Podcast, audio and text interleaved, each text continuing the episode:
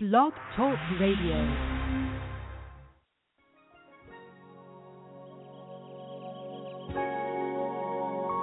Behold,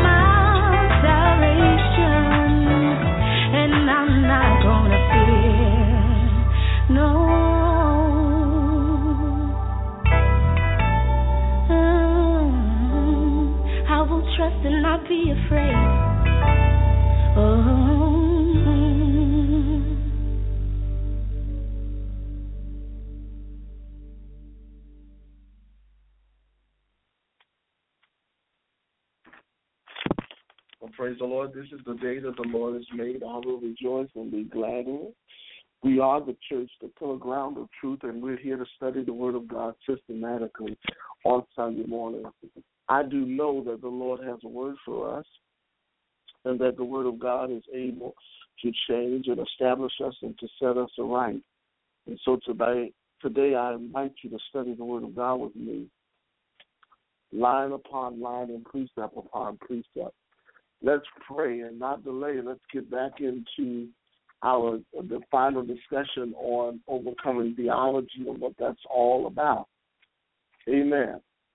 All right, well, Father, we praise you and thank you for this day, knowing that this is the day that you have made. We rejoice and are glad. We do thank you for another opportunity to worship you in spirit and in truth. It truly is the authority of your word that gives me confidence to make boldly known the mysteries of the gospel of the Lord Jesus Christ. I do lean and depend on that Holy Spirit, which gives me a clear articulation of speech and deliberation of thought as I make manifold known the wisdom of God. Holy Spirit, I say, have your way. Do what only you can do. Anoint the people's ears to hear what the Spirit has to say to the church. And Father, and everything that shall be accomplished and revealed, you be glorified. For it is in the name of the Lord Jesus that we do praise you and give you glory. In Jesus' precious name. Amen and amen and amen again. Praise the Lord. Overcoming Way. It is our goal and objective to serve God more faithfully by knowing Him more intimately, to know Him more intimately. And in knowing Him more intimately, we will be motivated to serve Him more faithfully. And overcoming is a mentality that we develop as a result of experiencing the presence of God in full effect of our lives. It is God's power and His effects on our lives that provoke us to think like He thinks, to talk like He talks, to walk like He walks, and live like He lives. And if we're going to do that, we're going to have to do it under some type of pattern of thinking, some type of pattern, uh, uh, some type of mode that keeps us in sync with what we believe that we've received and learned and known of Him. And that's where overcoming theology awakens. See, I, I, I say this casually, but it is it is true that theology is the logic that we've developed as a result of, of, of acknowledging who God is in our life. And everybody's theology is different. Everybody should have theology. Some people think that people shouldn't have theology um, because that's reserved for the preacher or that's reserved for someone who is seeking. Um, you know, but this is not a seeking. The overcoming in life is not a seeking a seeker friendly message. It's not for those that are set on seeking. Of course, we know that those that seek Him absolutely find Him, but it's not set to be restricted to those who have been dedicated as far as their secular vocations or the professional vocations as a means to um, to develop uh, a relationship with God. So we use two major focus scriptures, one in um, one pertaining uh, Peter walking on water, and the other one uh, doubting Thomas, the delusion of his doubt. Uh, because there's nowhere in the scripture that refers to him that, but we said uh, we we saw that there was another quality of life, um, of belief rather, beyond just uh, the proof that we've come to, to recognize. His belief was belief nonetheless. He had unbelief. He addressed his unbelief by proof. And he, and he had the courage to acknowledge that he would not believe unless he saw. And Jesus, of course, elevates him to say, Blessed are those who don't see yet believe, that can take the word as face value. Of course, in, in, that connotation, you have to have confidence in the one who is giving the word. So Jesus was was truly elevating thinking um, in that in that teaching as well. But that had nothing to do with doubt. It wasn't doubt um, of him seeking proof that um, that unless he touched the places in his side, that he would know that Jesus. Because anybody can say, well, Jesus rose from the dead. You see, and he needs to know for himself. And some of us do not do the due diligence to learn for ourselves what God is saying in times like these. And and and depending on how you how realistic your approach is will will will will really determine the reality of that approach transforming what you believe reality is. You have a lot of people that half-heartedly seek God casually. It's okay. They learn just enough scriptures. They know enough prayers so that way in a time when they're in a crisis, you know, um, they they they have enough a little enough to know that they can at least get into heaven. They have eternal insurance, and even though they don't verbally vocalize their passivity and their apprehension, they only they only seek enough to believe, to claim belief, or to be accepted among them that believe. And you don't have to do more than that in order to establish something real and more concrete in your world and in your reality. And that's what the overcoming message confronts. That if you're not experiencing what you what you are professing with your words, then then you're then then you're, you're you're praying amiss, you're seeking amiss, and the provisions, the promises, the plans, and the power that God has is limited for you. Because you're speaking things that you're not experiencing. And we all, I, I've said this before in teaching, that every believer needs to experience the supernatural, and they need to have evidence for their faith.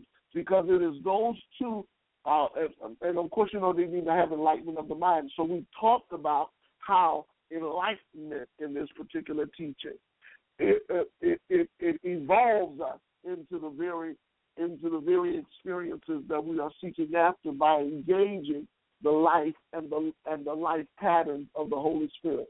That means we have to listen with our heart. We have to locate where the Holy Spirit is, uh, lock and link into the the uh, the, the sanctification of the Word of God in our heart, so that we can experience what this was, what thus saith the Lord. God has a big picture. He has a big picture. So how do we evolve to this big picture? That's what we answer today. That's what we answer today. How do we evolve to the big picture? At, at some point in our walk with the Lord, we have to have three things take place. We have to have one number one, revelation. We have to have revelation. Right? And, and number two, we have to have reflection. Actually, let's let's switch that. Let's start with reflection, and then lead to revelation, and then go to regeneration. Okay, let's use that as our basis of of unloading the the content of this contextual teaching today. We have to start with a reflection, then we have to go to a revelation, and then we'll end up in a regeneration. Because I think, uh, and, and as you hear me talk about regeneration, some of the scriptures that we, we use over and over to exhaust um, uh, chapters. See, one of the things I love about um, about these passages that we're going over, Thomas and Peter walking on water, they all they all challenge us to really um, really evaluate whether those things that we can claim as faith are really a part of our life practically, prophetically, and also personally personally. And that's the that's the that's the that's the, the aim of this teaching to say, hey, are you personally achieving what God has depicted in His Word for you as an overcomer? And, and and those areas that that really indicate whether you've overcome is overcoming the world, overcoming sin, and of, of course overcoming by faith. And and I'm taking enough time. Really, I have one more series that we're going to do before we get into faith, and I think faith will be really emphasized in the coming year um, because of, of, of the prompting of the Lord. And of course, you know, when I teach something, it's generally about three or three or four years advance before others start teaching on it because of where I met with the Holy Spirit as far as as, as, as what He wants me to do. And the assignment, He put something recorded so that way when they come to the knowledge of it, they'll have something to, to uh, reference as far as a guide to go forward. Um, because he's he's placed me in the church to to show the house to the house. You know, so some things I get in advance, about two to three years before um, some other prophets and things take on to it. Uh, I'll never forget when, and you can always go back on the broadcast. The one thing about the broadcast and listening to that type of teaching is that you can go back to the study that we taught over the years and literally place um, look at the end of the year lesson and see what the emphasis were in the year if you study the Word of God like some of us do, so in a more wealthy and more in depth way. Um, you'll see the that you'll see the pattern where you'll see that I've taught something in 2009 that was the focus of 2012. And now, you know, like the stuff that has been the focus as far as grace and um, grace, I think was really big this year. Hyper grace, you know, people attacking grace and living out your grace and freedom in Christ. Those things were taught in 2013 on this broadcast. Um, some things that, and I even talked about the attack and the distortions of grace that will really, if we're not secure, will mess up people. And um, and, and in this particular teaching, as far as overcoming, overcoming the world and overcoming sin, those two are key areas. Those are two two areas that really uh, awaken us to that really awakens us to where we're where we're going in the things of the Lord. All right, now Peter, of course, uh, in the passage that we studied with Peter, of course, had a had a had a put Jesus in. Uh, I call it. I don't necessarily mean a rock and a hard place it didn't affect Jesus at all, but it really affected him. Um, he put, put Jesus in a position where Jesus couldn't say no. He said, "If it be you, bid me to come." It was Jesus, so Jesus would not say no. It wasn't me. He, he, Jesus could have said, "Yes, it is me," but don't you come out here because you're gonna sing because you ain't ready. But um, nonetheless, uh, Jesus went forward and said, "Okay, Peter, let's see what, what you got." And Peter did walk a little bit on the water. This was his ability, kind of like the Tower of Babel in the Old Testament. The people wanted to to go after God, but they wanted to go after God for the wrong reasons, to make a name for themselves. And they wanted to build, and God confused the language. Of course, they built pretty high now. The Tower of Babel was pretty high according to history. So they yes they built, but it only got them so far because it was their project and not God's project.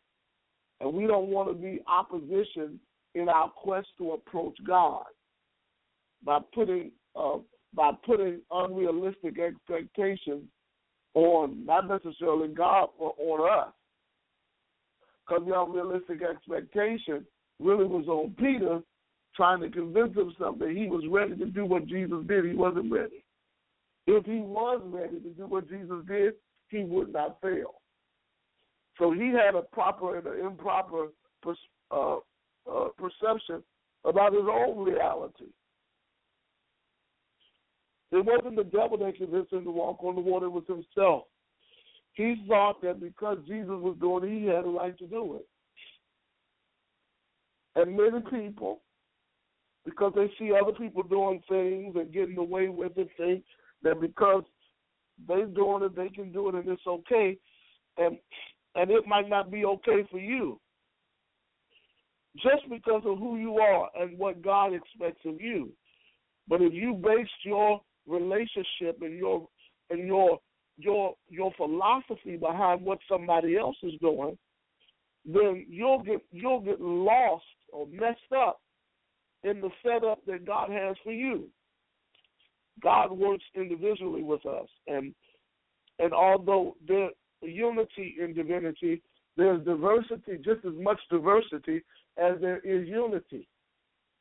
And, and in the scheme of God's big picture, you lie in there. You are in that plan. But you got to find out for yourself why you are in that plan. Peter didn't have any idea. He was just ambitious about engaging into an experience he wasn't qualified for. It wasn't his timing. It wasn't the devil provoking him. It was him. It was his approach to the supernatural. He was so awed and awed about the, the, the ability to walk on water that he really lost sight and perspective to see the relevance of walking on water. What is the purpose? Jesus was walking on water to get to the other side, and for some reason he didn't have access to a boat. And he got so caught up in the spirit about his journey that he walked to the other side. He walked on water. Peter didn't have no director from God, no prompting of the Spirit. He just wanted to do what Jesus did. That's not why we. That's why God God tells us in Hebrews chapter eight that He will write the laws in our hearts and in our minds, so that we can be a people that understand Him more so because that's why the scripture tells you in all you're getting, you get what? An understanding. So that when you're not just doing things saying, Oh, I'm a Christian. I pray in tongues. Oh, I'm a Christian. I attend church on a regular basis. Oh, I'm a Christian. No, I I, I am a part of, of the picture and God has a plan for me. His plan is prescribed in his in his voice and in his timing. And my quest is not to try to repeat what somebody else has done, but to be in position so that when it's time for me, glory to God. Huh? When it's time for me, go to Romans chapter 8. That's where we'll conclude with theology and then next next week, I'm going to deal with something that I think the the, the body of Christ needs to really hear. Um, it's been a blessing to be able to share some things that I, on theology, but I don't think I have ever taught on this type of theology. And there are types of theology. As you go into things of God, of course, you know, right now, what I'm really teaching is systematic theology you need to develop a, think, a system of your beliefs, evaluate those beliefs on a periodic basis. Be disciplined to, to exemplify those beliefs in your daily walk with the Lord. That's systematic theology. Somewhere the Bible has to meet your reality and it has to connect. And the source of the Bible is God, and you need to connect with God. Right? And there comes a time in your life where there'll be other things that will impress upon you that you will use at different times. Now, when it comes to overcoming, what are you overcoming? You're overcoming some form of opposition. Right? So, I'm going to deal with how theology really, in the next division of teaching, before we get into faith, how theology is set um, for for the focus of overcoming. And I've entitled it something that I want you to join me next week to find out about. But we're in Romans chapter 8. And I just want to pre- present things that I've read the scripture so many times. Um, and then we're going to go back to Ephesians 1. Of course, we started in Ephesians 1. Remember, the source of of of of our evolution and our mental capacity to obtain the knowledge of God is through the exposure of light. The interest of thy word giveth light. The psalmist wrote, writer wrote. He he says he will give you, he will uh, lead you before, he will be a lamp unto thy feet, right? Or and a light unto thy path. Right? Why is that? You need to be able to see some things. It is the eye of your understanding which God is most interested in at this point. If He can capture your understanding. you know, it will it will it will it will easily uh, adapt to where you should engage as far as recognizing and experiencing the supernatural for your life. And some of you, you're just in the wrong church because your church has mastered you being ignorant and has built everything around your spiritual ignorance. You're not engaging the spirit. You're not engaging higher forms of prayer corporately or for any other reason for that matter. And as a result, the enemy is robbing you. Not only is the enemy, but you are because you're you're telling yourself, get up, go to a church that doesn't experience the supernatural, that doesn't enlighten your mind, that doesn't engage you into the things of God, hold you to examples to where you can recognize and develop and pattern yourself after the disciplines of faith that they have. And so when that's not in place and your life is jacked up and you go to approach God, you go to approach God defeated because no one's experiencing the life of God. And that's because we don't we don't have this in our heart. This 18 through 18 through 32 which says, For I reckon that the present sufferings of this present time not willing to be compared with the glory which shall be revealed in us. Remember, I told you you need to have a ref- reflection, revelation, and then regeneration. This is all revealed in, in chapter eight, and of course, you know in verse one, there's no there's there's now therefore no condemnation of them that are in Christ Jesus who walk not after the flesh but after the spirit. So what do I do to emasculate you spiritually. Remember, I talked about that last week, emasculating the spirit man, keeping you away from from really going after God to another level. Amen. Glory to God. Right? Emasculation, spiritual emasculation, and, and just erroneous teaching, erroneous uh, environment. You got to be cautious of that. Alienating you from the life of God. That's what the scripture tells you in Ephesians 1.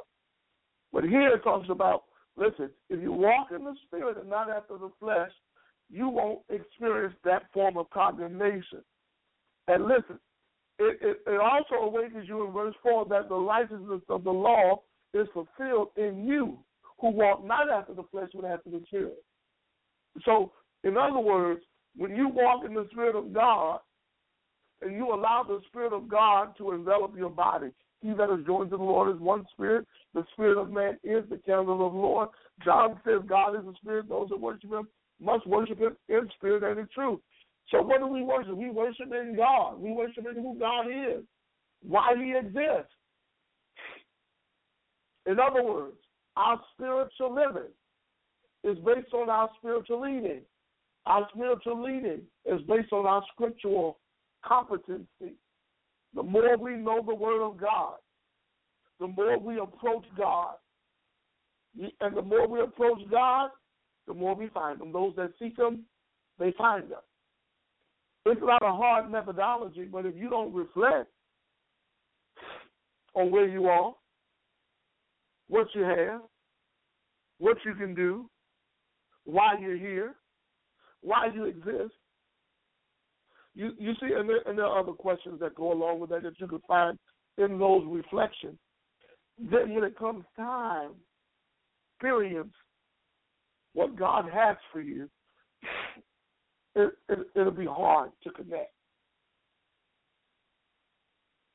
And it's a scary thing to be in a community of faith where faith is not working.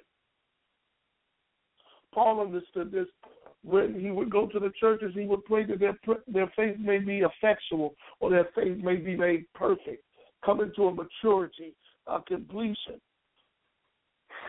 And faith gets it right. Faith is, is, is set on achieving and experiencing the will of God. It is the evidence of things hoped for, substance of things hoped for, evidence of things not seen. By it we obtain, the elders obtain a good report. Right? Now,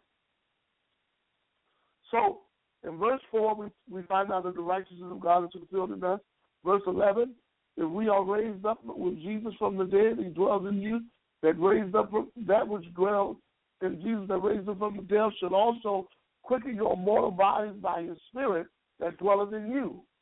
So what does that quicken mean? Quicken means to be made alive. Right? Therefore we are not debtors to the flesh to live after the flesh. For if we live after the flesh we shall die.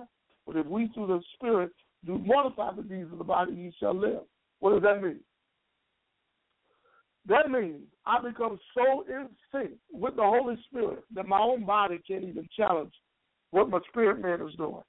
I become so engaged and involved in God's big picture, and God's big agenda, that not even my flesh can stop me. Matter of fact, it will bow at the objectives of God. Which means we need real conversion. We need to understand what's real spiritual conduct is. We need real control. Control over the soul, and then we need to be corrected in righteousness. And all of these comes as a result of reflecting on the image that we carry. What are we carrying? We are carrying the Spirit of the living God within our bodies. He that is joined to the Lord is one spirit with him. So the evolution to this this this big picture that God has is is is, is seeing the the scriptures leap off the page and become letters of the Spirit to us. The links to to to, to what's missing in our lives. The links to to what is causing us not to to really experience the depth, the weight, and the love which passes knowledge. Right? Now, it says in verse 20 that the creature is made subject to vanity, not willing to be, um, but by reason of him who have subject to the same in hope, because the creature itself shall be delivered from the bondage of corruption into the glorious liberty of the children of God. So it says, listen, listen. The reason why things seem like they're just not working together in the in the creature is because the creature has the same hope. What's the creature? The flesh. And the flesh is awaiting for this re- revelation of this resurrection, this reality. See, this is this is what we see in Scripture. Love, I love the word revelation. Now we're on the second part, and I have to close. I got three minutes left. Haven't really finished, but praise the Lord, we got more to talk about. I'll be able to highlight in the next division of teaching. In in the Scripture, when we we use the term revelation, you you see the word revelation in connotations of of, of open vision, prophetic utterance, or prophetic experience. Okay? All centering around the prophetic. The word prophetic is the voice of God or or the activities that accompany God's word. Right? And in this in this in this realm comes out a knowledge, a wisdom, and an understanding. That's revelation in the environment that accompanies the Word of God. That's why you'll hear the faith teacher say the Word of God must become final authority in your life, which means this it has to be so set in your heart. That's why the parable of the soil is so important. Parable of the soil, S O I L, which Jesus depicted in Mark 6 to Mark 8. Praise the Lord. But in my last two minutes, I want you to understand that in, in verses 21 through 28, it reveals our reality based on the place that we have put God's word in our life. That's why it says in verse 22, we've for the whole creation, groaneth and travaileth in pain until now. Why? Because the word has place. Because the person is not condemned in the flesh because of the place and the priority that they have of being enlightened in the spirit. Right? It says, we saved by hope, verse 24. But hope is not seen. Hope that is seen is not hope. For what a man sees, why does he hope for it? But we hope for what we see not. Then do we have patience and wait for it. Likewise, the Spirit helpeth our infirmities. Why? Because the Spirit contains the revelation. Glory to God. The wisdom, the knowledge, the understanding that comes as a result of the Word having a atmosphere conducive for God to involve Himself in. Right? That we should pray as we ought to pray. And the Spirit Himself makes intercession with groanings which cannot be uttered. He that searcheth the hearts knoweth the mind of the Spirit, because he maketh intercession for the saints according to the will of God. The will of God is the word of God, right? We know that all things work together for them that love God and that are called according to his purpose. What's his purpose? You're part of this big picture. You're in the plan. What shall we say, said? If God be for us, who can be against us? I got to close. And of course, there's so much to say. Goes into love, which which leads us into regeneration. God has a unique way. Of course, you know, in verses 28 to 30, in that same chapter of chapter 8, lets you know you're predestined, which means God had a plan before you even thought of the plan. And and through that, searching out of that predestination, you receive your calling, your justification, and your glorification. All of those processes in the plans that God has in his big picture. Right? But ultimately it yields to the glory of God, which brings weight to the to the to the power and the provisions and the plans and the purposes and the passions that he has for us. Ultimately, it leads to verse 37, which which provoked me to overcoming theology, which says, Nay, in all these things we are more than conquerors through him that loved us. How did we get to that? How did we get to that? The Word of God has such a place in our heart that it awakens in us a reality, a logic that came only from God by His Spirit in the inner man that gave us understanding, that gave us enlightenment, that gave us power to achieve the very plans of God. That's what awakened us today. That's what caused us to experience this more than conqueror, this overcoming way. We have experienced it through allowing the Spirit of God to become our reality. That's what overcoming theology is all about. The hidden man of the heart becoming the head of our reality. Not waiting on some manifestation outside of an inward stability. But that inward stability sparking a flame that quenches a fire that can never run out. You're trying everything else but the Spirit is set to make you free. Somewhere this word has to get you to this conquering place. But it will never get there if you are not connected to the overall plans of God. That's why He has set His love upon us. He loved us so that we could be so connected to His plans that at the core of our being, the core of our heart, is love.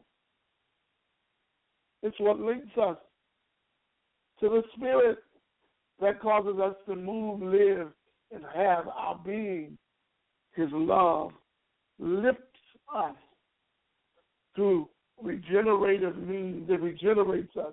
What does that mean? It sparks us back into the redemptive plan which Christ achieved at Calvary. When he raised from the dead, that spirit came alive in him, just like it comes alive in us. And it makes us alive. It quickens our mortal body. If your theology doesn't lead you to true experiences, then you have an illusion and an ideology based on an idol versus the real thing. You have to have a reflection, a revelation, but then somewhere it has to prompt you to experience it. And I love the word regeneration because it prompts you to experience it in your it prompts you to experience God in your time. Not in anybody else's time, but in your time.